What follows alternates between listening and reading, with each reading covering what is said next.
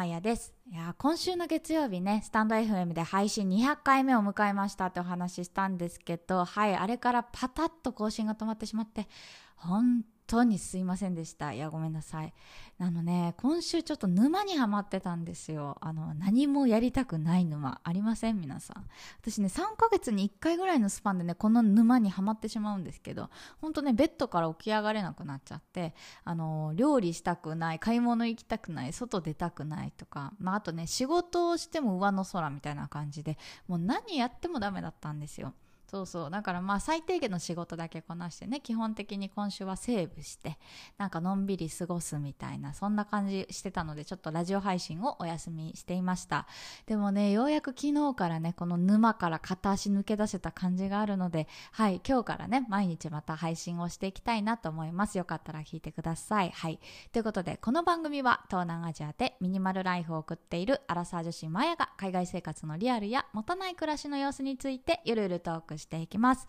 で本日のテーマなんですけどね。いやテーマの前にねあの日本今大変ですね。本当大丈夫ですか？なんか緊急事態宣言がねまた発令されたという傍らでもオリンピックはやるみたいな感じでなんだよそれみたいなね。なんかそういうニュースをちらほら見ました。でねなんかニュースっていうよりは結構その生の声みたいな。例えば Voicy とか、まあ、 stand.fm とか、まあ、そういうラジオ系のねアプリを聞いててもなんかこう配信者さんがねなんかそれってどうなんですかみたいなお話ちょっと怒り口調でお話しされてたりとかしてああやっぱそうだよなって。まああの緊急事態宣言出てねなんかそのお酒飲んじゃいけないとかもあるんだっけ？なんか地域によって。なんかそうやってこう制限がかかってまあみんなでね集まるのやめなさいとか、まあ、イベント中止にしなさいとかあと旅行とか修学旅行とかもそうだよね。なんかそうやってねあれやこれや楽しみにしてたのが全部パンになってっている傍ら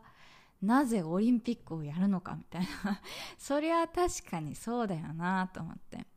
なんかねこう筋が通ってるんだったらわかるんですけどなかなかねそこがうまく説明されてないようでなんかちょっとね怒っているというかまあそれは理解ができないという意味でなんですけどうんちょっとなみたいなお声をねちらほら聞きました。でねやっぱね日本はちょっと大変だなって思いつつどこか私人事になっていて。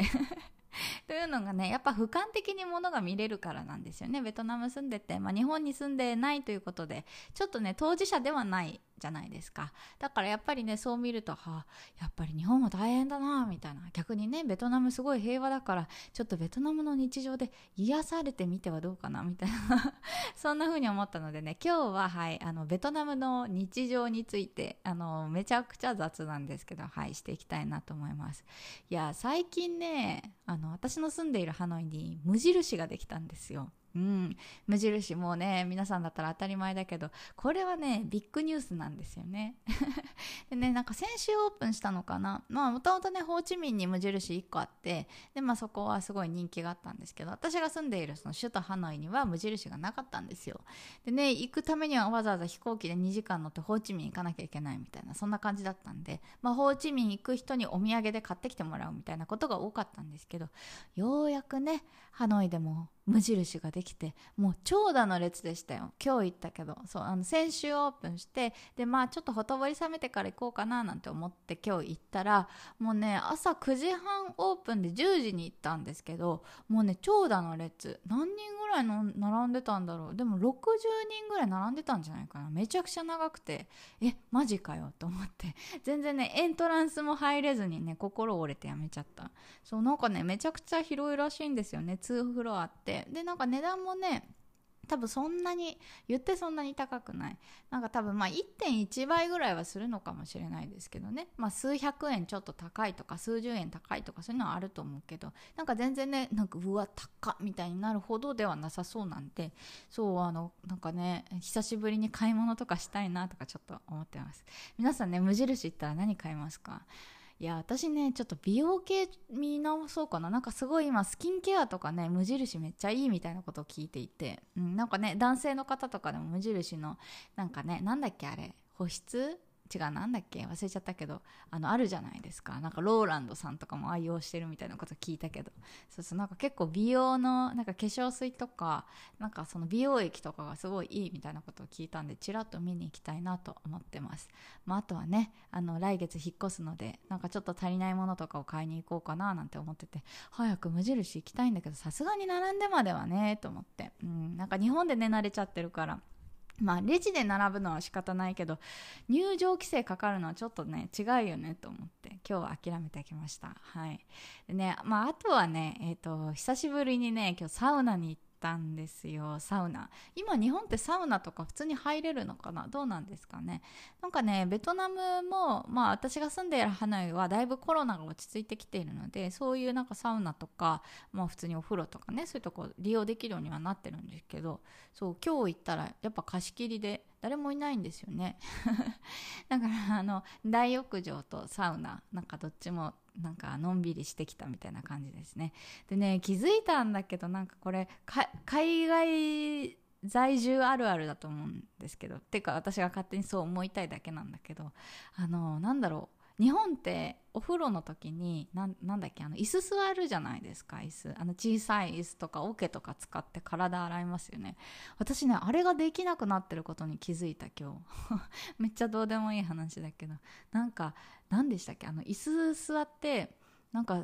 あの髪の毛とか洗うじゃないですか。自然とねもう立ってるんですよね。あのベトナムってなんかあのシャワー